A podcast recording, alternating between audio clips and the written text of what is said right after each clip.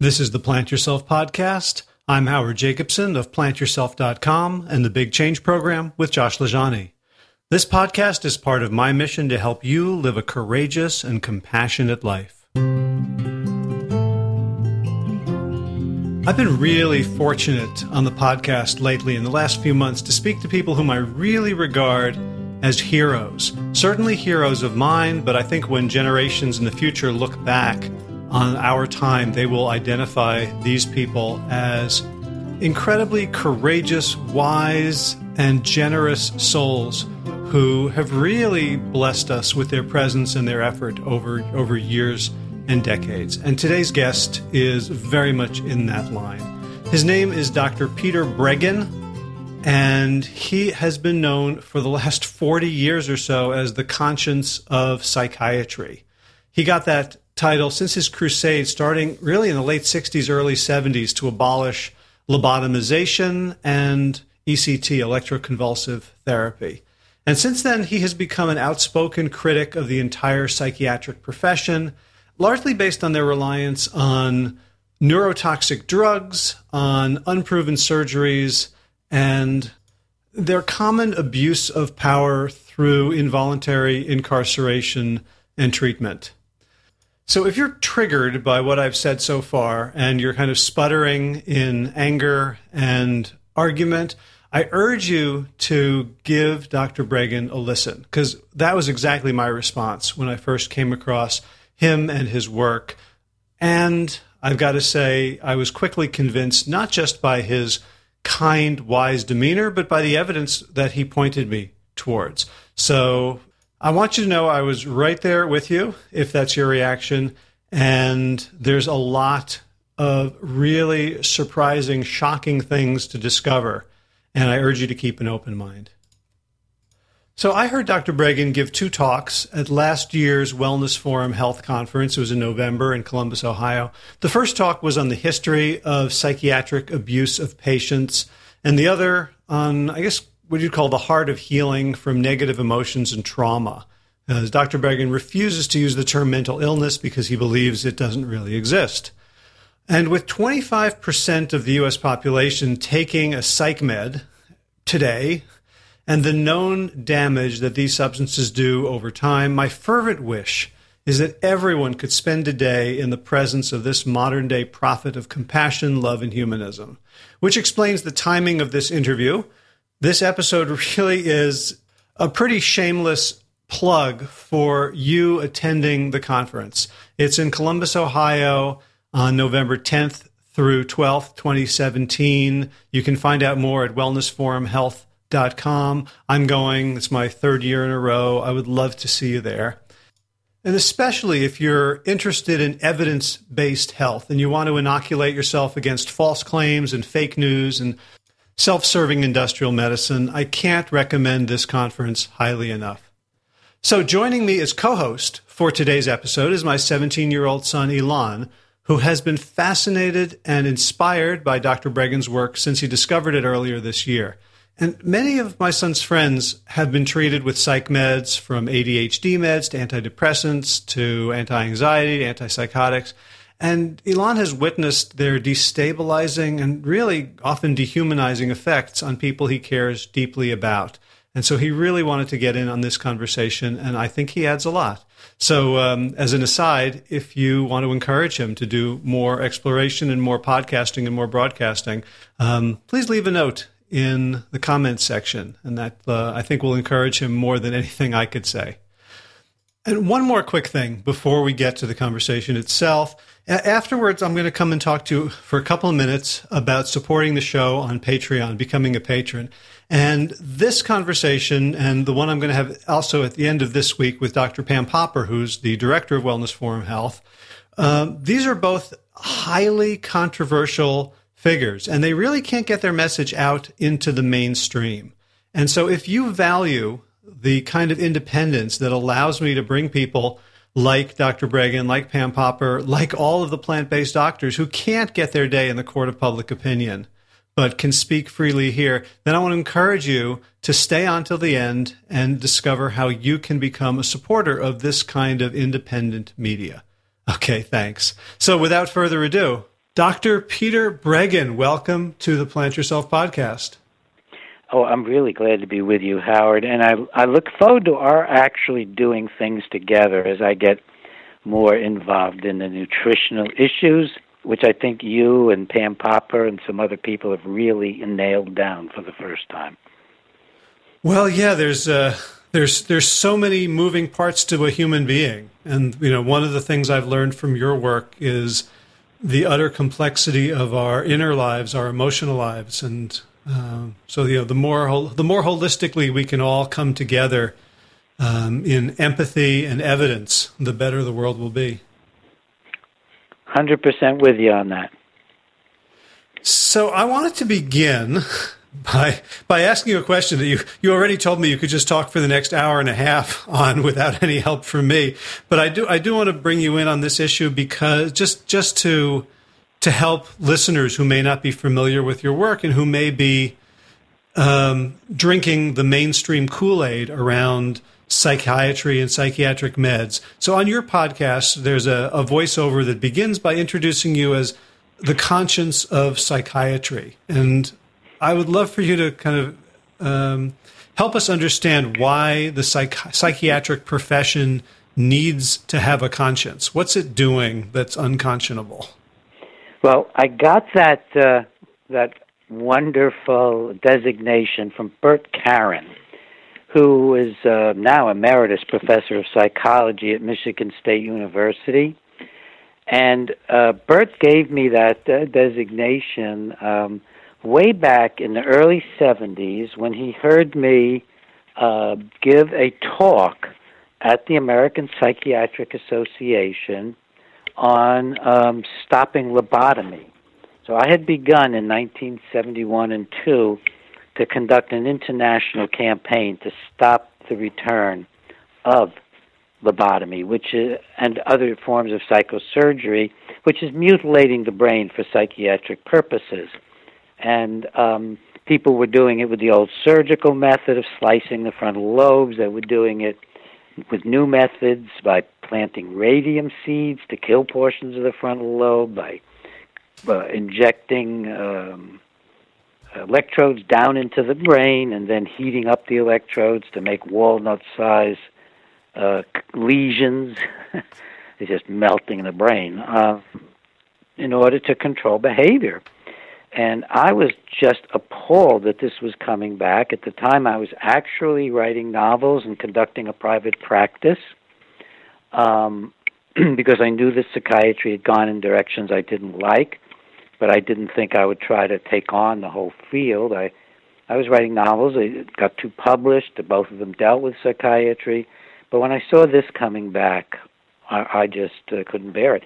And what I didn't realize was that psychiatry, the American Medical Association, American Psychiatric Association, most of the press, um, just about any organization you could look at or institution was going to fight this one lone young psychiatrist, you know, three or four years out of my training, just finished with a two year stint at the National Institute of Mental Health, that they were going to bring the full weight down on me for daring to say that a psychiatric treatment was unscientific, unethical, and horrendously damaging to the human being and the expression of the human psyche.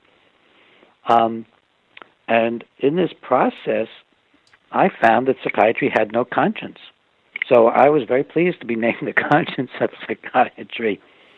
And by no conscience, I mean that the profession for its since its inception, which was in the state mental hospitals during the Industrial Revolution, when the cities were overwhelmed with poor people and street people and people coming in from the farms as they were taken over by uh, larger aggregates of uh, of power and money, and um, we developed these poor houses to lock them up in, and the poor houses also became madhouses and were somewhat indistinguishable and sometimes the exact same thing. And then uh, eventually psychiatrists got put in charge of them so that they would look more sanitary, and they called them um, uh, uh, general hospitals, but they were for the psychiatric patients throughout the Western world, starting in France.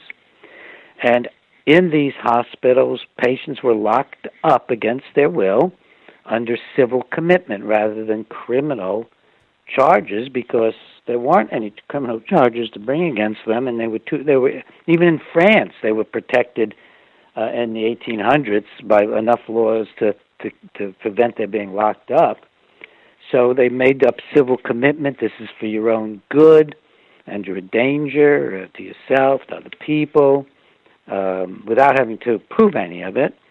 And we got these giant lockups throughout the Western world. And then uh, within these lockups, uh, psychiatrists began to torture their patients to control them because they were out of control. Psychiatrists didn't know about love, empathy, caring, improving the environment, changing the architecture, you know, developing uh, work programs and uh, rehabilitation programs and so on. What psychiatrists knew were using medicines and using surgeries.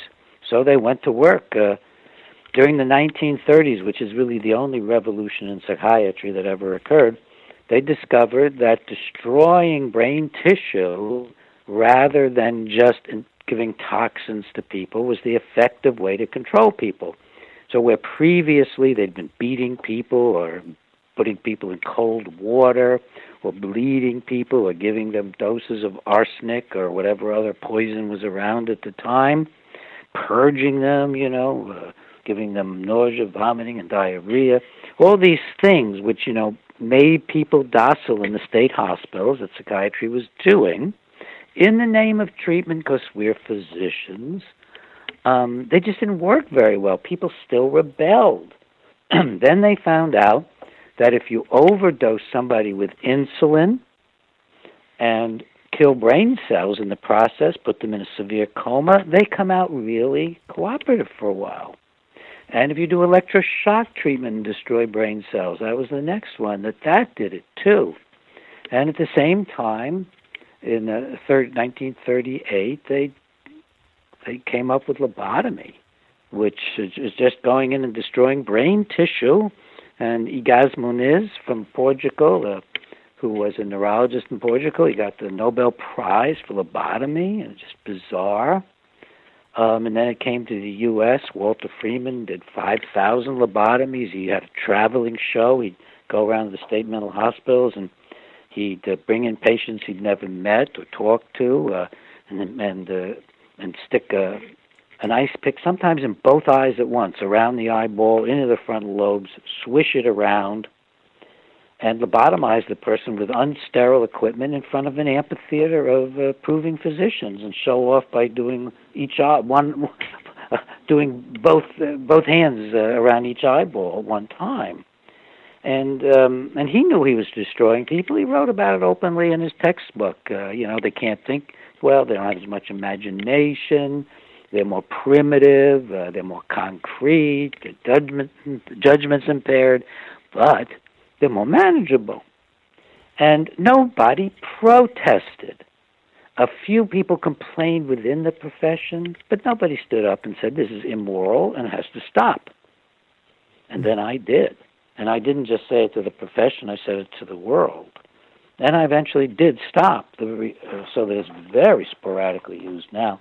I stopped it through, I went to Europe, I stopped it throughout Europe, North America, you know, U.S. and Canada, and even some projects overseas in, in the Far East, I stopped because I just told the truth about what it was doing. And at that moment, it's it more and more struck me that I could not rely on psychiatry or medicine, as it was often involved in these issues, the neurology profession, the support of the AMA, and so on. Um, I realized that the psychiatric kinds of treatments and probably uh, the whole host that you're dealing with now in the nutritional area and that I'm beginning to deal with, they don't change. They don't have a conscience. They are self maintaining, self aggrandizing institutions that want money, they want power, they want influence, they want to be adored, respected, all of which psychiatry strives to do and medicine strives to do.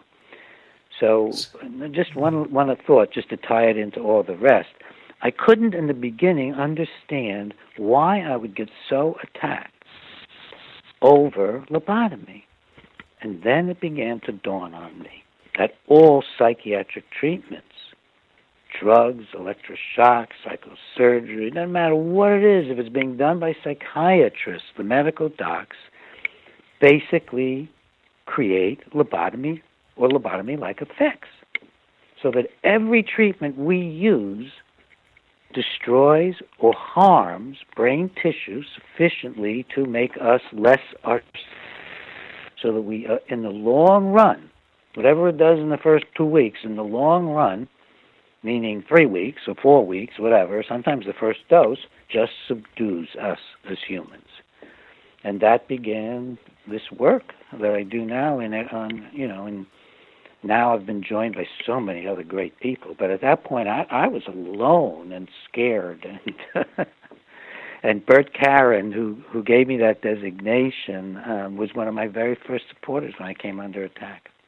Thirty right. years ago, what is it now? It's thirty, forty-five years ago. Yeah, 1972 is what 28 and 17. A lot yeah, of years. 45 years. So, so I'm curious about you know your your biography that got you to that point because presumably you went into psychiatry not because you thought it was an inhumane evil endeavor. Um, most psychiatrists that i know i you know i, I don't think of as as sort of bloodthirsty um, masochistic or sadistic villains. Um, but what what did you experience and see that made you diverge so completely from your colleagues? Well, first, let me start with this interesting thing you said, which most of the psychiatrists you meet are not narcissistic, uh, sadistic uh, villains.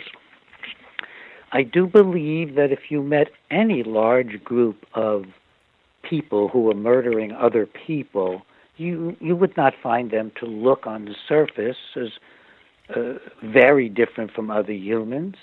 I don't think if you were to go to Nazi Germany, which we'll get into discussing, it's not a mere mere metaphor. Um, you would find lots of very nice people. I don't think that uh, Adolf Eichmann, uh, who was so important in the organization of the Holocaust, came across as a sadistic, mean villain. In fact, he talked about how much uh, he respected Jewish tradition at his trial, I do believe.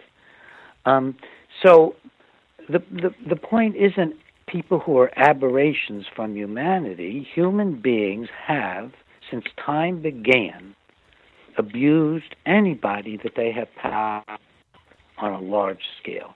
Men have abused women. Women and men have abused children. Older children have abused younger children. Um, Anywhere uh, tribes have destroyed other tribes, going back as far as we can track. Um, people have had wars over all kinds of of issues, and all of this continues today. And it is a part of human nature.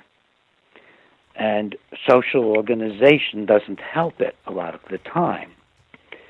So my view is that psychiatry, not not not not psychiatry in terms of psychology and psychotherapy, which has never been a big part of psychiatry, but psychiatry is one of those opportunities, and there aren't many of them in the Western world where you can wear a suit and control other human beings, drug them, shock them, diagnose them, put them in mental hospitals so people who want to do that are drawn into that. And practically every psychiatrist, maybe exceptions would be one in a thousand, goes through the process. Maybe everyone really goes through the process of giving shock treatment during the residency, knocking down people with uh, huge doses of drugs in the emergency room, um, they they read about psychosurgery along the way and don't rebel. And in that process, if they rebel in any way at all, they get fired out of their residencies because I knew some people who were in that situation when we first started really looking at what we were doing, and people who knew Thomas Szasz, who was one of the very first people to from the, within the profession to criticize it. You know, everybody who who they could fire would be fired along the way for standing up on these issues. So you have a closed system with huge power over, other human beings, which allows the satisfaction that you many men and, and a significant portion of women get from controlling and subduing other people. So uh, they don't have to be sadists; they just have to be a large part of the human population that does these things. Um, I mean, where else can you do that? Uh, uh, you're going to be more heavily supervised in the CIA for, say, trying to waterboard somebody than you would uh, in an ordinary psychiatric practice for damaging their brains with electroshock treatment to accomplish somewhat the same effect, which is make the person docile and hostile and co- docile and, and cooperative. Hmm. So um, I've never made that comparison before about the CIA in terms of the the the fact that um, that what they're allowed to do under the law, although I'm I'm sure they exceeded at times, as all institutions do, but under the law they can't even waterboard now. I don't think, and yet psychiatrists do things that make waterboarding look uh, minor. You know, they they they harm people's brains permanently on a regular basis with drugs and, and electroshock, and they still have no policies within psychiatry against lobotomy. Um, so, so, so what happened to you? You didn't get fired. Um, you came. You went into psychiatry. Well, uh, um, let me. I have to take you back a little bit. I got involved in psychiatry when I was 18 years old and a freshman at Harvard College. And a friend asked me to come volunteer uh, um, at the state mental hospital. He said, Look at you, you're studying all the times. I was in a special honors program of American history and literature and thought I'd go on and be a professor in the field or maybe become a lawyer, not a medical doc, and um, maybe a psychologist. But I wasn't uh, majoring in psychology. And I uh, went out to this hospital, and the first thing that struck me was how similar it looked, the State Mental Hospital, to my Uncle Dutch's liberation of an extermination camp in Nazi Germany during World War II. The patients were horribly kept. They looked malnourished as they to them. They looked beaten down and, and harmed as they were all. Um, the in the people who took charge of them were extremely callous. Um, and what I didn't know, but would learn later, is their the death rates were extremely high as well. Uh, completing sort of a comparison to the to the extermination camp. Um, and what I found when I walked in and spent about the first ten or fifteen minutes, that as a as a pleasant looking college volunteer, people in the violent wards would come up to me and just beg for a little attention and a little conversation. And I found that none of these violent people looked violent toward me, at least. And the, most of the violence I saw was in the eyes of the uh, very untrained and poorly paid aides. Um, and we found out how violent they were over the years of running, as I ended up running the program. So I realized from the beginning that these were human beings. And when I saw a Radcliffe student, I'll never forget that, from our sister college, now they can go to Harvard too, which is a, a great thing. Um, and uh, I saw, you know, a Radcliffe student, as I was told, lying on the floor, doing motionless and ignored. And I thought to myself, my God, this is really stressful, my first year at Harvard. I mean, what stands between me and that person? I thought, nothing. Nothing. You know, at that point, I'd given up believing in God, which I did throughout my childhood. And then, uh, but now that I've come back to it, I'd say there, but for the grace of God, go I.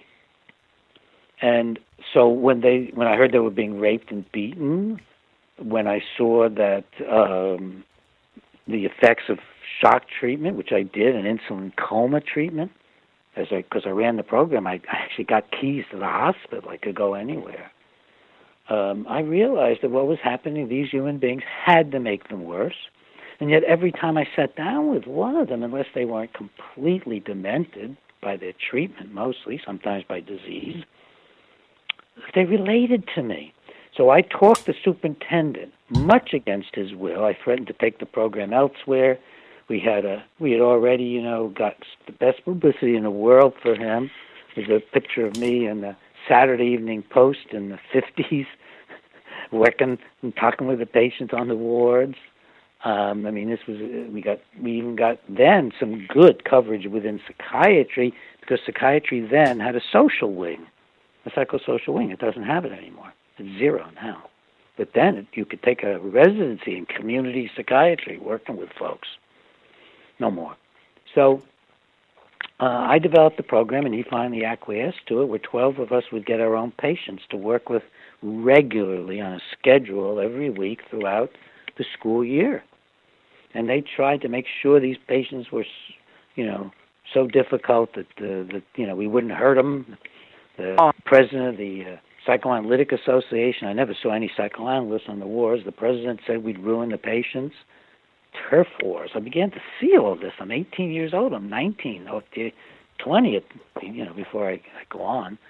And uh, the program succeeded. We got almost every patient out of the hospital, much to the shock of everybody. And it was written up. It was written up as a big deal in the last psychosocial document to come out of the federal government, the 1968 uh, report on um, mental illness and mental health from uh, the National Institutes of Health, big book, and we were in there. Um, and that's before psychiatry became a total partner with the drug companies and excluded everything else. So I went to medical school knowing that psychiatric treatments were doing more harm than good. I've been reading reading studying on my own. Um, I graduated with a degree in social relations and my pre medical studies and um, and mostly I read on my own stuff that did, wasn't assigned. And I knew that people responded incredibly to a caring relationship. And I had an idea for a book, and uh, we got a publisher. Uh, it was published two or three years after I was gone. I'm one of the co-authors, but it was my idea. And in my drafts, it was taken out by the supervising psychiatrist. In my drafts, I talked about love I said, these people need love. They need caring. They need affection. They respond to caring relationships. Well, that was a little too much for him. But um, I knew that from the beginning. Now, why did I know that? It wasn't because I was brought up to understand it. I can tell you that. It was almost the fact that I was brought up without all those things I saw people needed that made me feel there before the grace of God go I. And uh, but people need caring, loving relationships to empower them. And later I would realize that there was wisdom that could be conveyed and the importance of the therapeutic um, separation and objectivity, not, not objectivity, um, the boundaries. Objectivity is a ridiculous word if you're dealing with people. Mm. it's just a killer. Um, but a caring relationship protected by boundaries. So I got started that way. And when I got to medical school, everything I saw, I realized, was uh, fake science. It wasn't hard at all to discover it. All you had to do was uh, look at the papers cited in the psychiatric textbook, and often they didn't say anything like that, that was being cited, that being said, it said. So let, let me um, sort of get into the minds of some, of some listeners who might be with you about lobotomy and electroshock and insulin comas and gouging people's brains out through their eyeballs, and they're of the impression that you know since the 1980s, since Prozac and the the SSRIs and the latest drugs, that psychiatry has become eh, you know at least benign and possibly helpful. And they have they know people or maybe they themselves are on these drugs and they're saying well you know i didn't kill myself. I didn't become violent. I, I got out of the pit of despair. I'm functioning your your take and the evidence that you and folks like Bob Whitaker of Mad in America and his books have uh, have really pointed out that this is a giant illusion. Can you help pop that illusion for for listeners? Yeah, there's many different approaches to that. Um, the first thing maybe would be to use some simple analogies to more familiar things. We know that all the various psychoactive substances that people use really aren't good for them. We know that smoking to calm your nerves has not worked out well. We know that drinking to control your anxiety or your rage or whatever else doesn't work out well. We know that taking LSD hasn't worked out well. We probably don't fully realize how much small marijuana really doesn't work out well. Um, any psychoactive substance is a neurotoxin. They all work by impairing the function of the brain. And if you read a neuro a book that's got in the title neurotoxicity or neurotoxins, it's going to have psychiatric drugs in there because many of them are classic neurotoxins that have been studied for years, like lithium. And you'll see under the neurotoxicity the various adverse effects of the SSRIs, as neurotoxic effects, serotonin syndrome, or neuroleptic malignant syndrome from the antipsychotic drugs, and, and so on. Um, the neurotoxins. So, what are the odds that neurotoxins are really going to be helpful in the long run? They may give you an artificial high in the beginning. People sniff glue, another neurotoxin, to get an artificial high. Uh, to not nitrous oxide to impair brain function, so they get a high.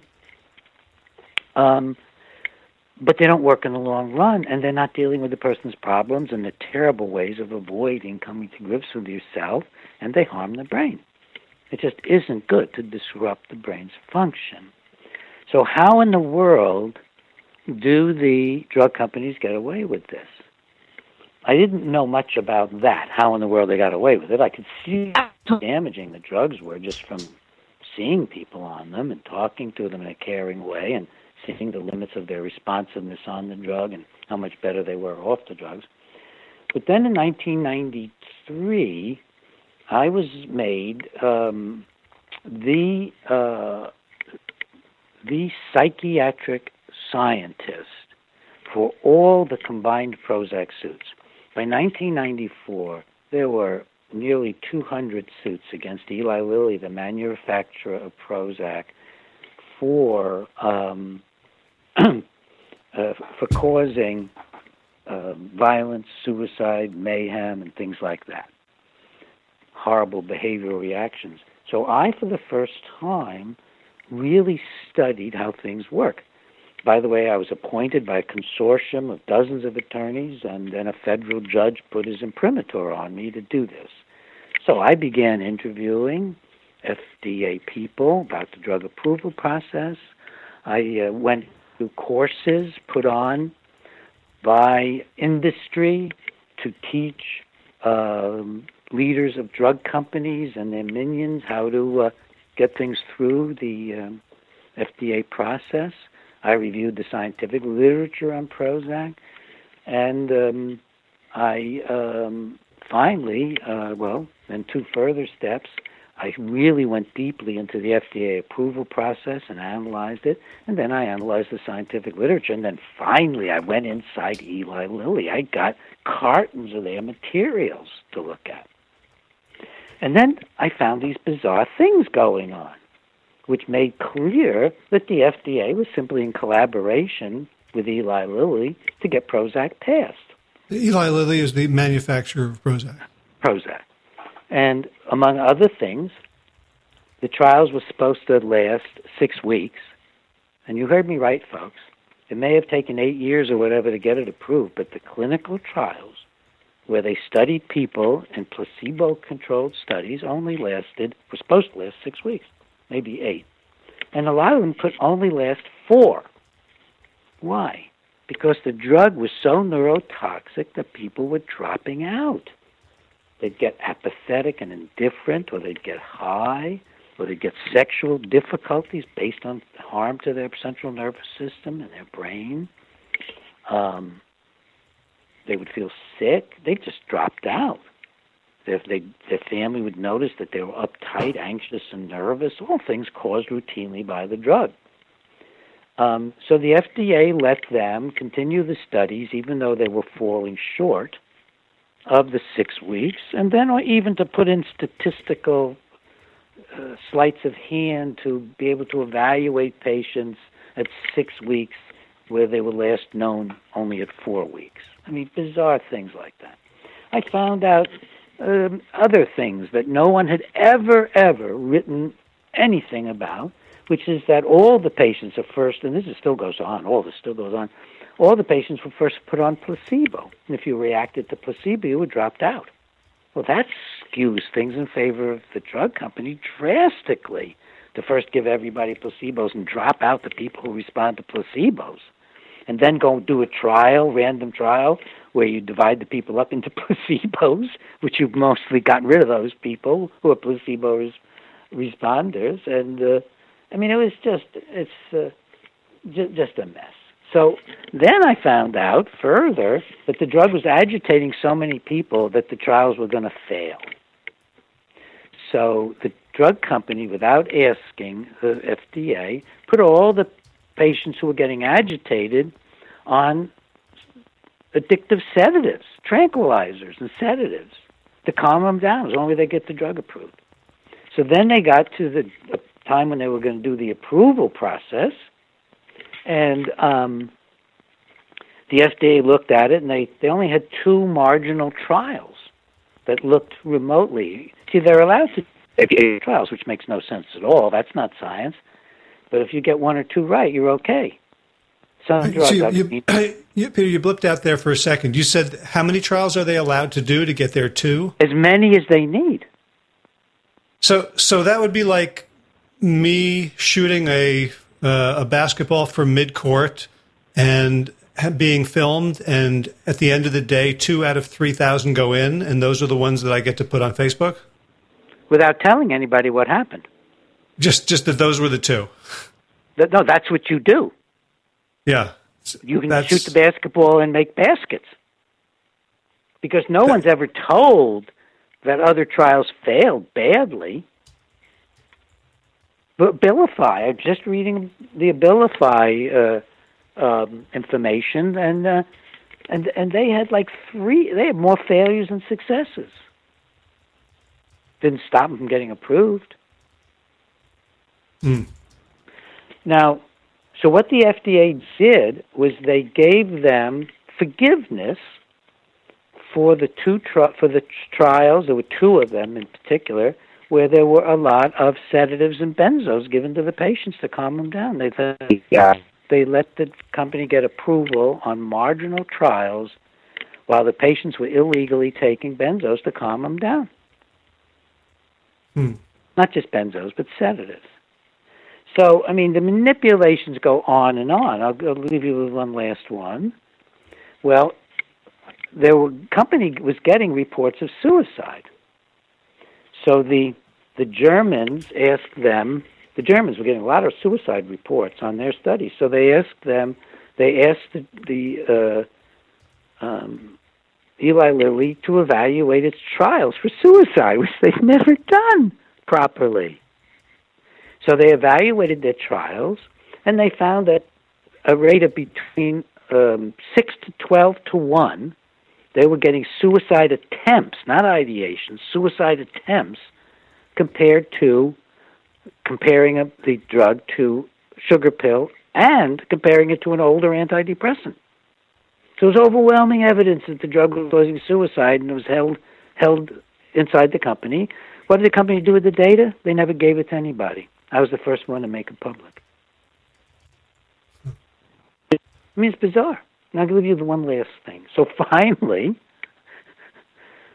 again, getting a lot of suicides, data coming in, suicide attempts and completed suicides in Europe, two Eli Lilly officials wrote memos to all of the company leadership saying you have sent us orders that when we get a report from our own investigators saying to catalog this event as a drug related suicide. See, the investigators, the people who do the trials, working for Lilly, Eli Lilly, people who do the trials are drug company people. They may be uh, outside the company, or they, uh, but they are basically people they know and hire all the time. But these guys are these people are sending in to some of the Europeans, uh, particularly in Germany, this stuff saying, you know, uh, we're getting we're getting suicides. And so Eli Lilly corporate execs responded by saying, reclassify reports of suicide as something else, such as no drug effect, such as emotional lability, which is one of the mildest things in the whole lexicon dictionary you can use. But don't log them as suicide attempts, suicides completed. So they wrote this memo back to them saying, how can we justify this? How are we going to how are we going to explain this to the public if it comes out? How are we going to explain this to a judge? And how am I going to explain it to my family? Memo sent to the top people, which came out, you know, which I found in, in the records. And then they said, but we will do as instructed. Now, not to get into dizzying heights of conspiracy theory, no one has ever located that man. We have the memos, they're on my uh, website. Go and look up uh, Eli Lilly documents or, or put in Eli Lilly memos. You'll, you'll get to this stuff. You'll see the memo, two memos. So, what goes on behind the scenes? Now, skipping ahead, they do no study. Well, they do no studies, neuropsychological studies for brain injury during the time people are taking the drugs. They don't do any. They don't even do detailed clinical evaluations of whether of just how harmed the people are. They just use little checklist stuff. And we now know from scientific studies, and I review these in my late my latest book is psychiatric drug withdrawal. We didn't mention I've written more than 20 books and more than uh, well over I think now 50 scientific articles. They're all on my websites. The scientific articles are for free on my website. And um, we now know that every class of drug, longer term, produces serious and probably irreversible harm to the brain. So I want, I want, to jump in there and introduce a uh, another guest or, or, co-host. My son Elon is uh, is sitting next to me here in the studio. Hello, thank you for having me and he wanted to. He's much more interested in your work than in my work, and you know, he he and I have been talking. Um, he rose up out of school, so he works, you know, hangs out with lots of people who are unschoolers or homeschoolers or or in high school, and he started noticing. Why don't you, why don't you kind of say what you yeah, your, your question? Um, so most of my friends are on antidepressants or ADHD medication or both. A lot of them both. Um, and I'm wondering if this is the first generation to grow up on psych meds.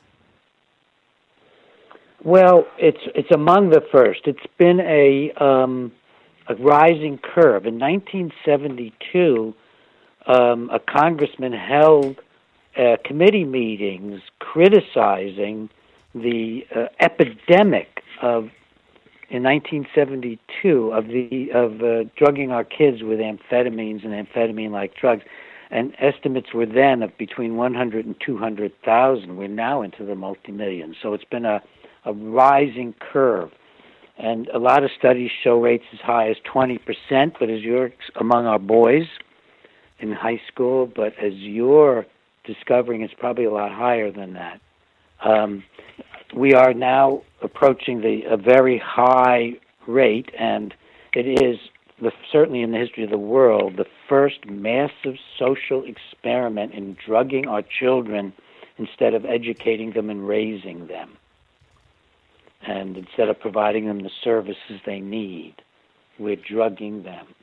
It, and so, what happens to um, these kids who become adults and have been on these drugs for their entire lives?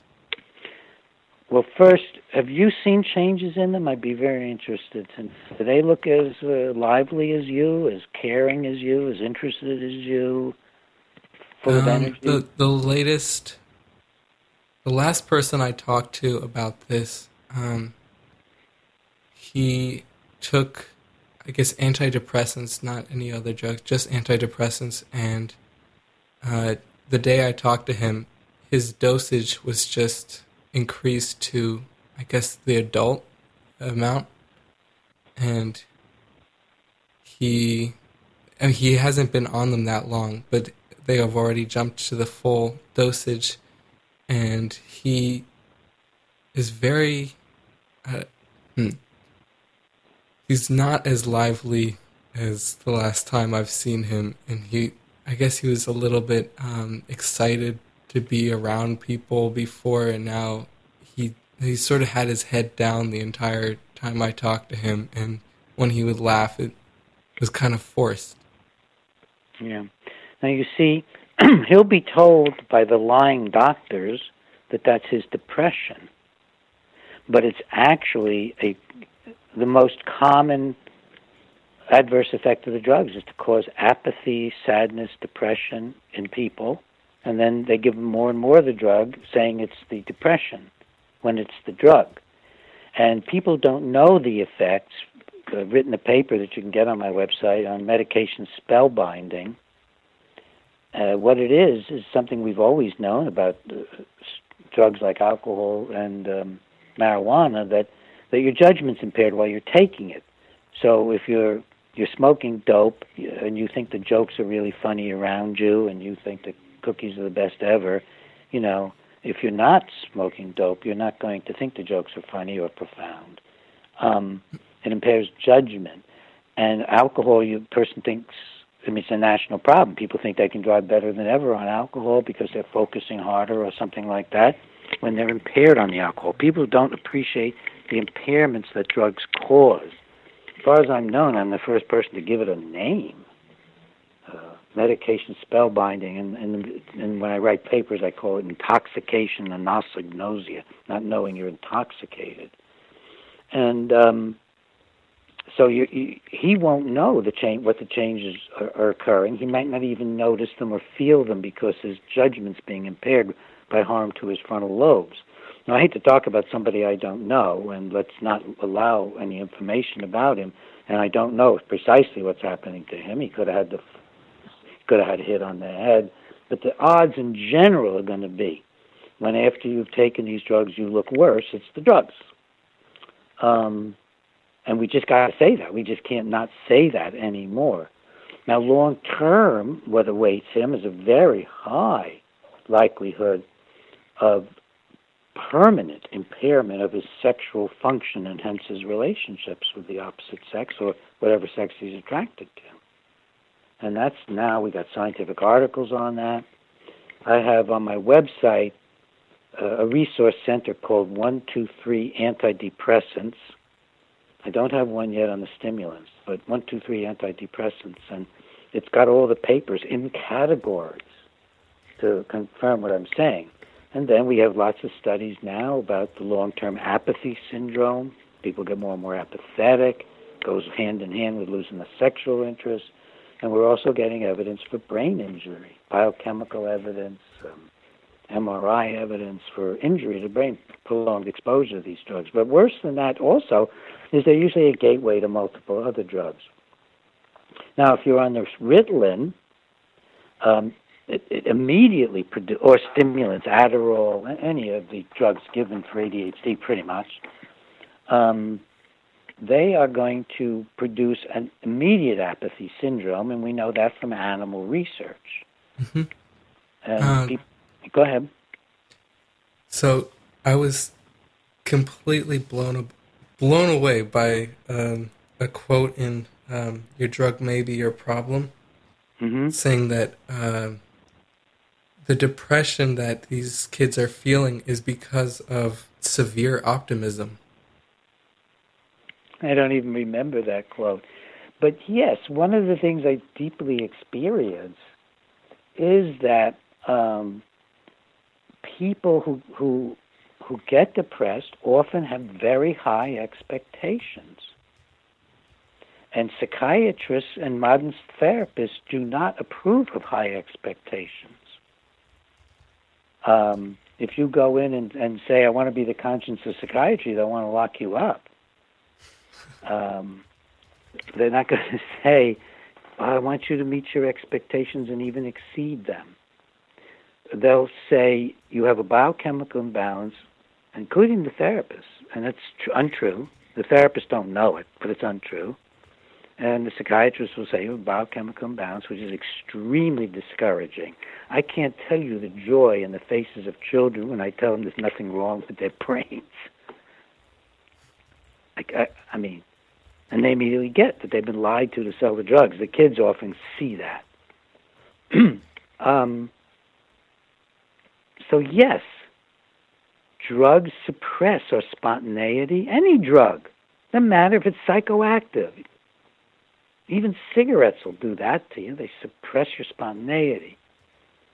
Uh, and all psychoactive substances, I, I, believe, in the long run, will do that.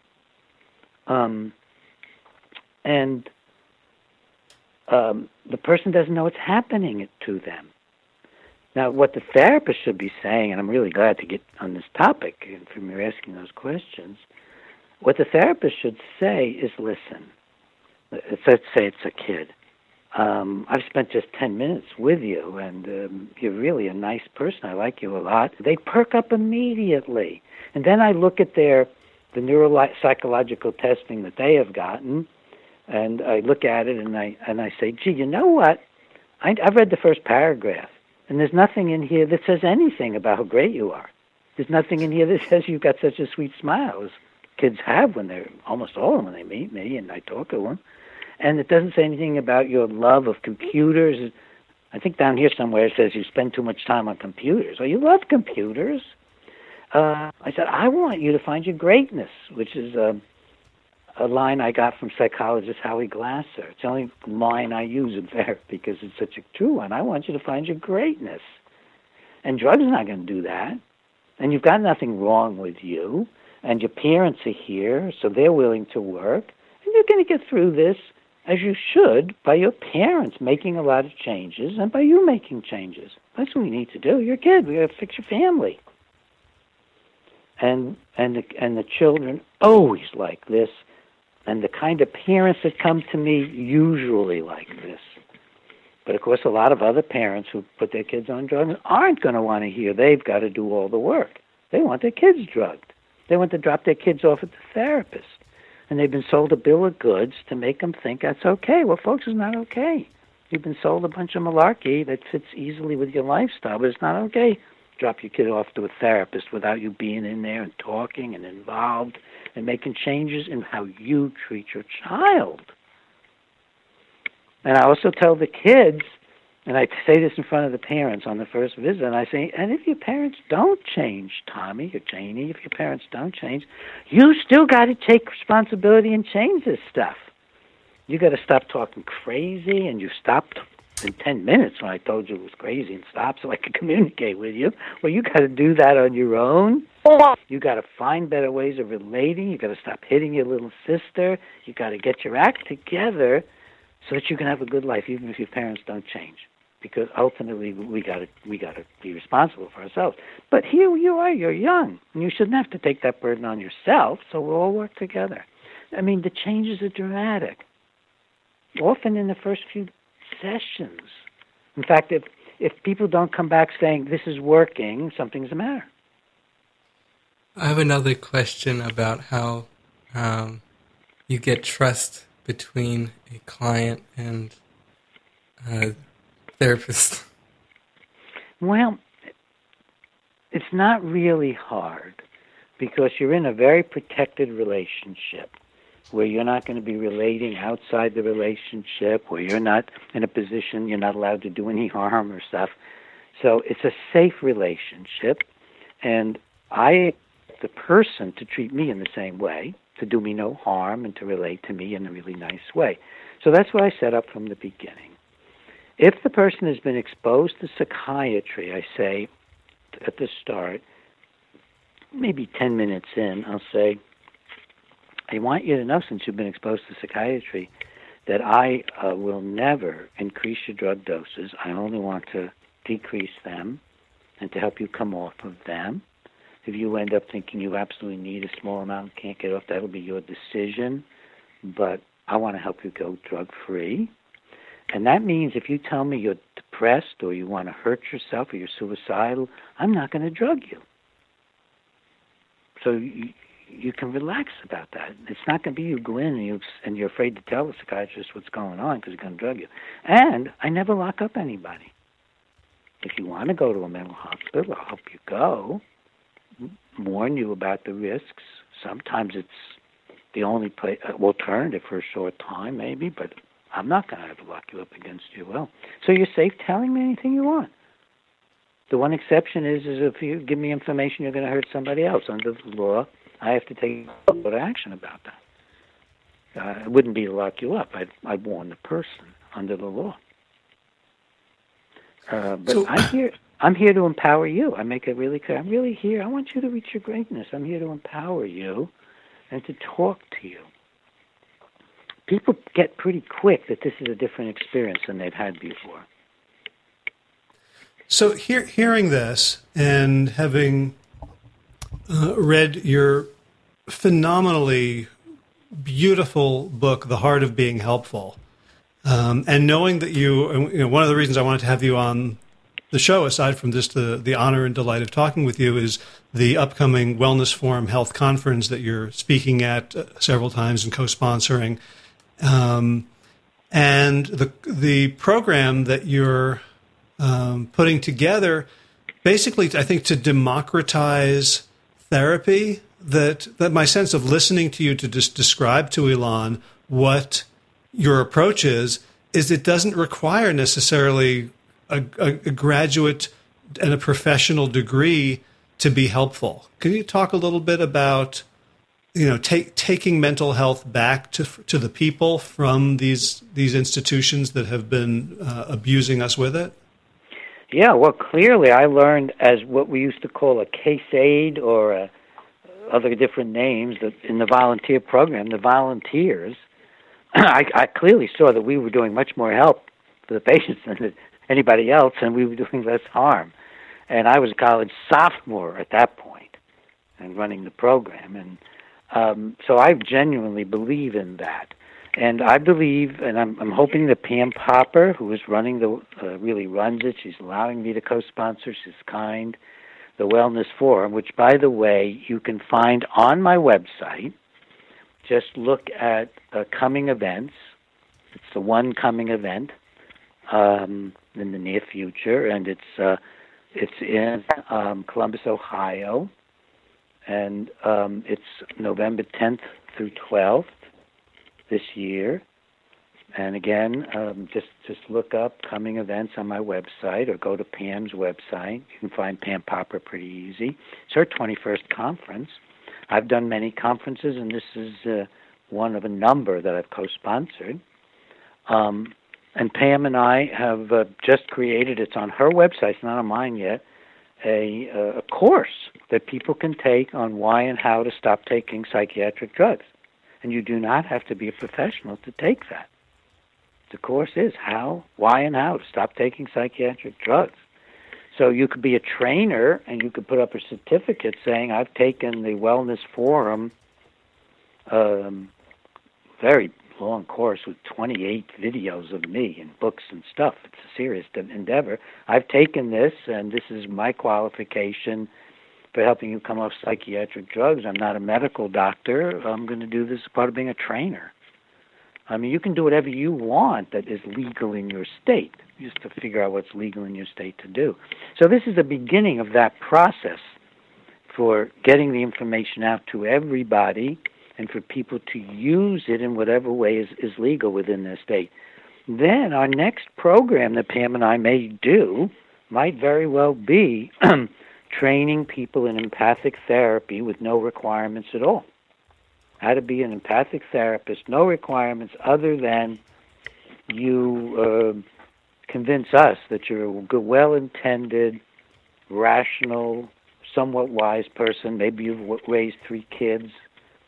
Um, maybe you're a 50 year old uh, lady and you've got grandchildren and you love kids and you want to work with kids, and we believe you. And uh, we'll give you this certificate, which you can use within whatever the legal limits are that in your state that you've been trained in uh, empathic. We're not sure what the word will be yet. Maybe empathic coaching, empathic training, uh, empathic healing, uh, something along those those lines. So yes, we're trying to do that. I love your phrase. I've never used it. Democratize uh, therapy. Um, I believe that therapy could be provided at an extremely low cost under this method because the people won't have had very expensive training. They won't have had even to have a GED. I mean, we, we just don't think that that's what makes you a good therapist. Pam and I think what makes you a good helper or therapist is the kind of person you are, and then getting some good training in therapy and hopefully with good supervision afterward. Uh, we haven't put all this together, but good supervision afterward if you want to maybe get the professional degree or the professional certificate. So we're aiming at trying to do this. And other people have also worked on this for particular therapies. Um, so it's not wholly uncharted um, territory. Did I answer your question? Yeah, um, just as, as a follow up, you know, so I have spent I, I spent many years as a marketer, um, learning how to be empathetic with people so I could sell them things. Um, I now try to, to uh, you know use it for higher purposes, and one of the things I discovered was that empathy real it it wasn't very difficult. It, you know, it was an easy it was a simple concept, but it wasn't very easy because of all my own inner stuff. And I'm wondering, you know, how what sort of self healing do you think we need to do in order to be really helpful for others? Let me address that next. I want to address what you said about you were using it in uh, for selling things as if that was a bad thing. I think that depends on on what you're selling. For example, if you're going to buy a house, you know, we think a lot about houses. Ginger and I were very interested in houses, and you could be taken around by a an ethical um, uh, salesperson, realtor, who would find out by being caring and empathetic what you really want. For example, when um, if I were to buy a home right now, another home, I would want water on the land a pond, a stream, lakefront, because I love that. Now, I would expect the empathic, caring realtor to not show me anything else because they know that that's a lifelong feeling of mine on water or with water, natural water. so that if that person's empathic, we're going to work really good.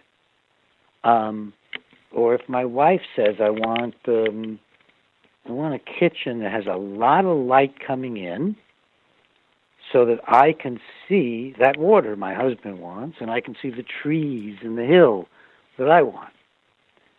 I expect the realtor to limit to those things through really understanding who we are and what we want in the way of a home. Now, many realtors who are successful will do that. But there are other realtors will say, well, you, you can't get everything, you know. I had a realtor a number of years ago say to me, well, you know, you can't get everything you want. And I said, I don't want to hear that come out of your mouth again. Mm-hmm. And then eventually we stopped uh, working with that person. Um, right. so I, I guess in my in my mind, the distinction is: are they using empathy to create, you know, for to use a unfortunate cliche, sort of a win-win, where you know or are they using empathy for their own gain and to manipulate? I guess that's yeah, exactly. that's what i was thinking of. That's right. And as a professional one of the things that's supposed to distinguish a professional i do believe if we looked it up somewhere we'd find that professionalism involves a dedication to good service not to just making money. So if you have a professionalism that doesn't mean you're a psychiatrist medical doctor. It means you professional responsibility to however you're helping a person, whether it's dance therapy or aromatherapy. If you bring a professionalism, you really are interested in the service being good. And um, then empathy is an important part of it, and it's used in a good manner. Gotcha.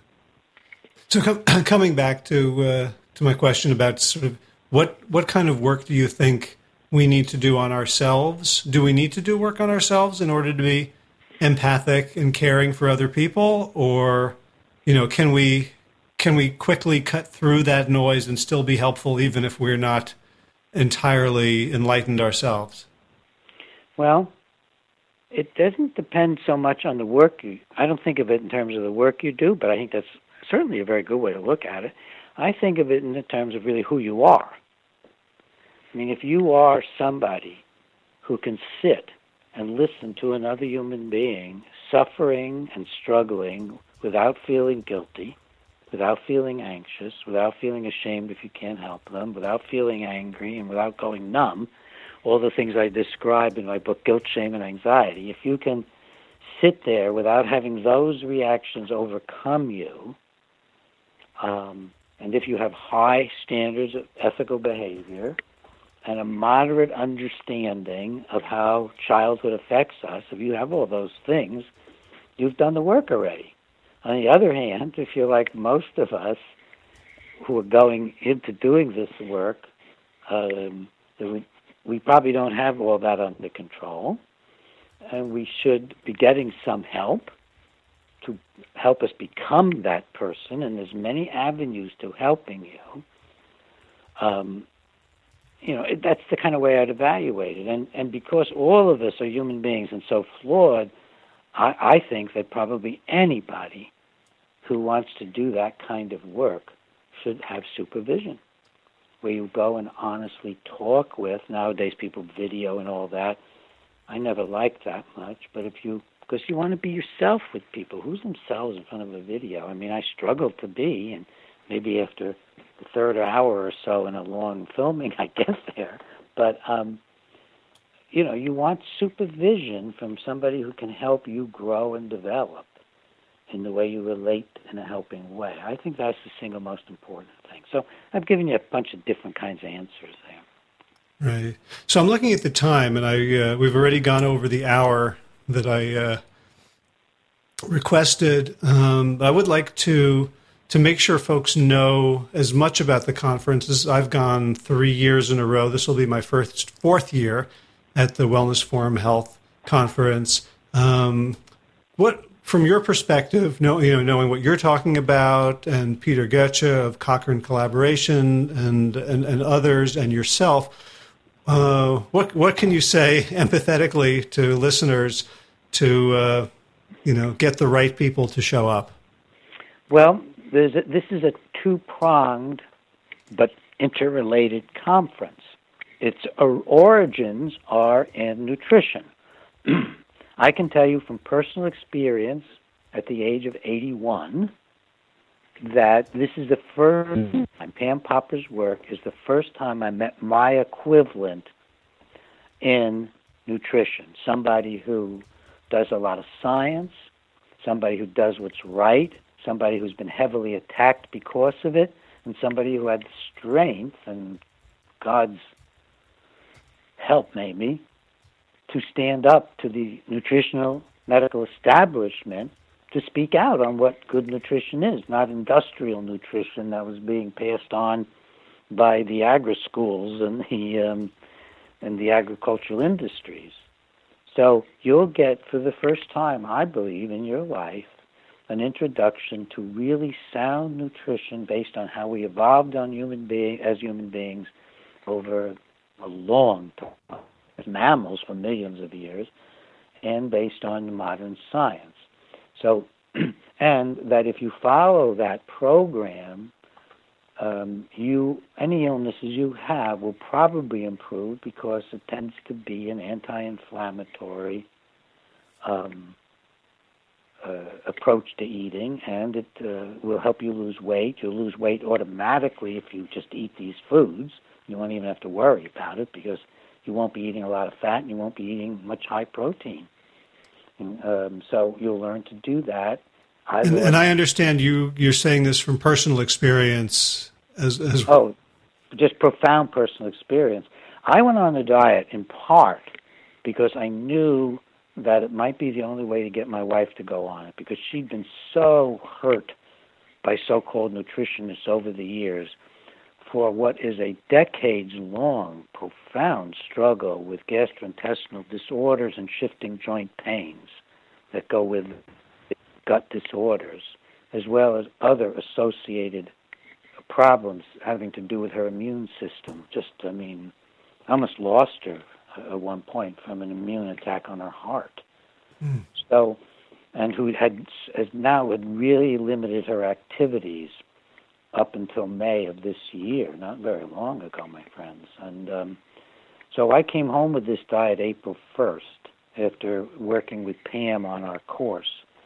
And um, within um, two or three months, I lost 25 pounds and literally no longer needed my blood pressure pills. In fact, I thought maybe this diet is making me weak because I'm faint. And I thought, faint, wait a minute, blood pressure. And I took my blood pressure and it was too low on the one small blood pressure pill I was taking. So I just, I talked to my internist about it and just threw away the blood pressure pill. And I have the blood pressure of that I did in my 30s.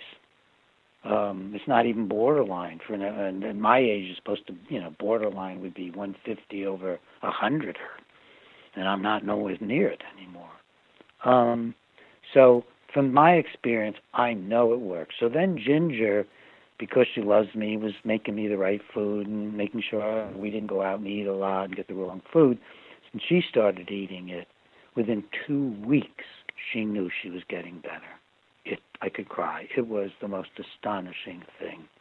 Within a month, she was free of probably 35 years or more of severe disorders around the immune system, particularly the gastrointestinal tract, but also cardiovascular, thyroid. I mean, had real illnesses, diagnosable illnesses, all related to the immune system. And now the biggest one that we can quickly measure is the gastrointestinal, and she's healthy. She's actually healthy right now.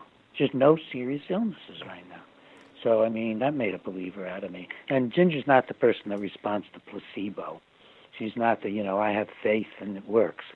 She's a very hyper, hyper critical, you know, intensely evaluating person on a scientific basis. She sends me scientific articles to read. So, uh, yes, um, come to the conference. That's one half. The other half, which is more and more I'm making an integration with in my mind, is drug free therapy. And you're going to hear from me. I'm going to give two presentations. And um, Peter Gøtzsche, I don't know if he's doing one or two, but I invited Peter, who is now, um, in some ways, replacing me as the prolific critic and writer from the medical community about psychiatry and medicine that doesn't work. And um, he's much younger than me, which is really great. And um, then a um, another friend of mine, Jeannie Stolzer, is coming, and she's going to be talking about the importance of affiliation and relationship in human life.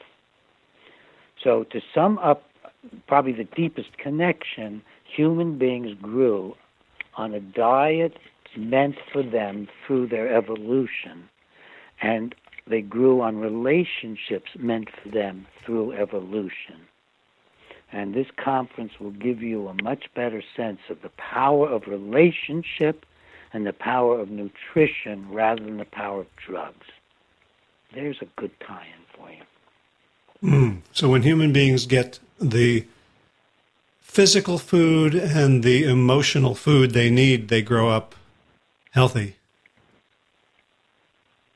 Even a better way to end our conversation. The good emotional food and the good no food, they do the best they can in life. That doesn't mean there aren't physical conditions that might need or benefit from medication or surgery, but they're actually quite small in comparison to those that benefit from nutrition, believe it or not. Whereas I thought it was the reverse. Nutrition would be the, the lesser contribution. No, it's the major one to health. Right. And before before we go, I want to make sure that people know where to find you, that you tell us the the books that you've written that you think are most relevant and useful for people right now, and then uh, Elan and I will will say goodbye and let you go. Um, thank you. It's a great a great interview. Thank you. It was a great great interview. Um, uh, you can find me at very simple breggin at hotmail.com. B R E. No, no, no. give me. Forget what I just said. I want to give you my website, breggin.com. B R E G G I N.com. Breggin.com. You find tons of information on there. A lot of free information, tons of free information, including a regular update that I do every week or so.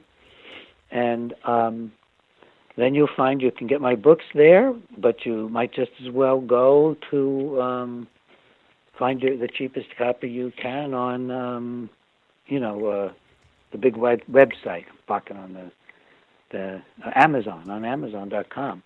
Uh, my newest book is Psychiatric Drug Withdrawal.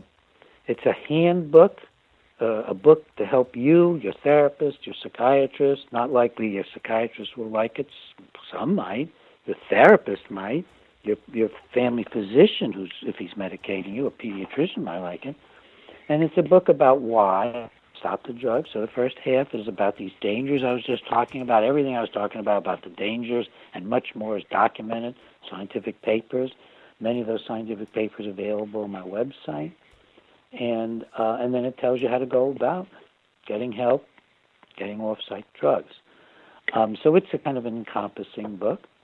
Um, you mentioned my book, Guilt, Shame, and Anxiety. It's, it gives you my best concepts of being a human being and, and how to overcome the, dis, the emotional disabilities that we all struggle with and why we all struggle with them. It even explains through evolution why we all struggle with them and what, what next steps we make beyond evolution to overcome them. And you may even find to your shock that Darwin was in total agreement with me about all this. I've got a section on Darwin at the end just to show you what real science says, not what you're learning in college. And Darwin said from the begin said in his great book, uh, The Descent of Man, that uh, that evolution was about love, and human human success was about our love and our working together and communicating, um, which he called affiliation, and that our success was based on things like the golden rule. He said it. And in this book, he mentions love, I don't remember, dozens of times, and he mentions survival of the fittest three times, once to dismiss it. So it's not what you get from other places, and the establishment is all full of crap. It really is. So read Guilt, Shame, and Anxiety. And um, another book, you know, my empathic set, my book on uh, the heart of being helpful. I'm so glad that it was, it's loved by you guys. Um, and then one other that's really changed a lot of lives is Toxic Psychiatry. It's an older book, but it will show you how in the 1990s I nailed everything we're seeing happen today in 1991. And it's a book that is uh, the most commonly mentioned by professionals as changing their lives. Mm. So thank you much for this great interview. Well, thank you so much for taking the time. I have I have half a page of prompts for things that I didn't get to ask you about, so I, I hope to be able to follow up at some point and uh, and continue the conversation. And I know Elon would also like to uh, to say thanks and goodbye. Howard, you're exact. Yeah, you, you so and Elon are exactly who I want to talk to. You have me back anytime. Oh, well, thank you so much. I look forward to seeing you next month. November 10th through 12th in Columbus, Ohio at the Wellness Forum Health Conference. All the links, everything we talked about will be in the show notes.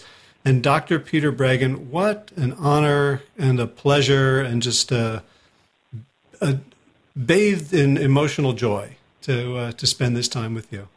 Thank you, and I feel the same way. And I, I just think that you and I will, you know, we're going to do stuff together.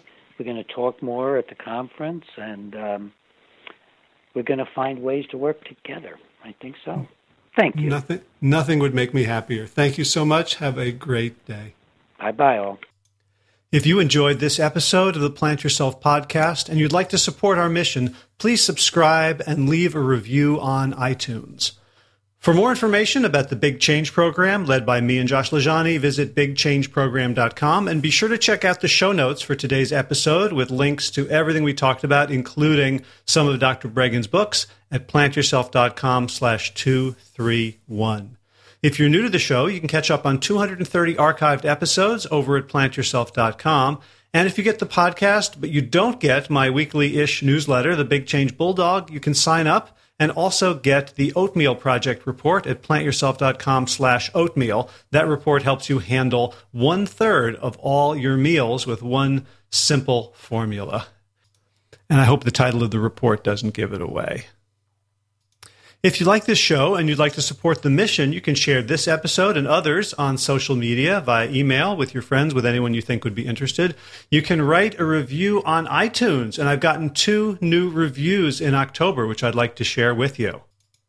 Deb Watt from the US re- writes that the podcast is life changing. I am not usually a review writer, but I really felt I should share how much these podcasts have touched me and motivated me to keep on the whole food plant based way of living. I have struggled for over six years going back and forth between the standard American diet and a plant based diet. These podcasts remind me every time I listen to them of why I want to be 100% plant based. Thank you so much for all your great interviews and your wonderful insight. Wow, Deb Watt, that's so great to hear that the work that I and all of the guests do are having an actual an impact on on your life and helping you maintain that priority of yours of 100% plant-based lifestyle. So thank you so much. Also from Noddy Nod 1 from the UK, fantastic podcast exclamation point says Noddy Nod and goes on to say if you only have time to listen to one podcast a week, listen to Plant Yourself. Since discovering Howard's podcast, I have learned so much about so many different aspects of the vegan lifestyle. Howard's interview style is gentle, and his genuine inquisitiveness and compassion shine through. His guests inform him and the listeners about health, mental and physical, nutrition, relationships, ethical takes on animal and environmental issues, and even very practical topics like gardening and how to use FBI negotiating skills. Be warned, listening has side effects. His guests are so varied and interesting that you will feel the need to find out more about them all. Consequently, my pile of unread books grows higher. Podcasts queue up and unread newsletters accumulate. Ah, the dark side of being a podcast listener. In all honesty, I look forward to each new episode and dread the day that I have listened to all the previous episodes. Thank you so much, Howard. Much appreciated. Noddy Nod, thank you so much. I know exactly what you mean about those big piles of books. I have piles of unread books uh, for future guests. Um, but I've got to say, you know, this stuff has enriched my life so much. I'm so glad that it's enriching yours. And, you know, for anyone out there, if you want to get through piles of books, start a podcast. Schedule the interview and then you will read the book. I promise you, because it's too scary to get on the phone with someone when you are totally unprepared. And the other way to support the show is financially. I mentioned this at the beginning. Here's the pitch. If you will support the show at patreon.com, just go to patreon.com slash plant yourself or go to plantyourself.com and just find the Patreon link in the right sidebar. And like I said, this stuff is not going to make the mainstream. You're not going to see Peter Breggin anymore. He used to be more, but the uh, psychiatric industry has has made sure that his views are not mainstream. He published last week his discovery that the Las Vegas shooter was on Valium, uh, a psych med known to cause the kinds of disturbances that lead people to uh, lose touch with reality and commit acts of violence. Yes, it doesn't ha- it doesn't happen to everyone. Lots of people take Valium um, without those kind of effects, and some don't. And you're not going to discover that um, in the mainstream media. You're not going to discover that from media who are beholden to industry. And I am not beholden to industry. The money I get from this podcast is essentially of two types it's people who hear about it and eventually decide they want to work with me in some way, either through the Big Change program or private coaching or consulting, or people who don't need either of those things and simply want to become a patron, a supporter of this kind of media. And uh, the monthly contributions, the ongoing monthly contributions are the best because they allow me a kind of confidence and a knowing of what's going to come in next month. I'm almost at $400 a month, which is a significant chunk. And it's almost halfway to my first stretch goal of a thousand a month, at which point I'll add an extra Ask Me Anything episode every single month. And also, if you become a patron, you get access to all of my Healthy Habit Huddles. The archives, about 40 shows, roughly an hour long. I'm thinking of making them a little shorter just for, for ease of production and consumption, but they tackle topics of, of uh, how to get healthy habits into your life. Last month, there was a topic of self compassion that a number of people wrote to me about and said how helpful it was. And they, uh, they actually cried a bit and made important changes in their lives. And, you know, I really want to make my work freely available. And really, a dollar a month will get you every huddle I've ever done and every huddle that I will do in the future.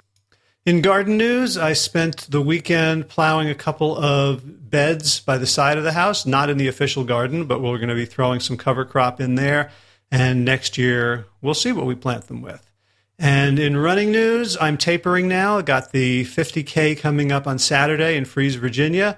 And I'm really hoping to to get in around four hours, 45 minutes, that would be incredible. It'd be a lot faster than I went last year.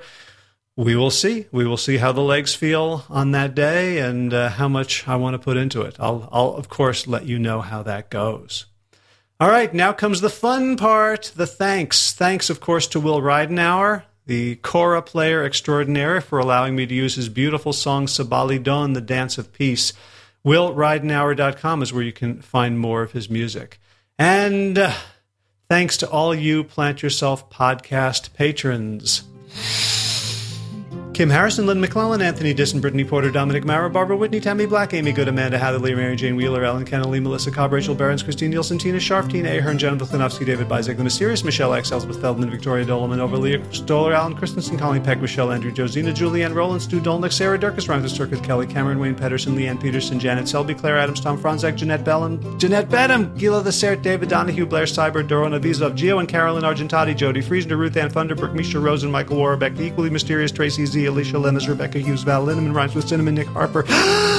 Stephanie Holmes, Martha Bergner, Nicole Ramsey, Susan Ahmad, Nwali Levine, The Inscrutable Harry R., Susan Laverty, The Panda Vegan, Craig Kovic, Adam Sharf, Karen Burry, Heather Morgan, Ashley Corker, and Kelly Machia, Bonnie Lynch of Plant Happy Oregon, Oops, Skip Deanne Norton, Sabine Kurtzels, Nigel Davies, Marion Blum, Teresa Copel, Shell Rutledge, Julian Watkins, Breed O'Connell, Brian Sheridan, Shannon Hirschman, Kate Rolls, and Linda Ayat for your generous support of the podcast. That's it for this week. Actually, that's not it for this week. We have a second show coming up on Friday with Pam Popper, and I'll be doubling up, I think, for the next couple of weeks because I've got so many in the can and so many planned. So stay tuned, and as always, be well, my friends.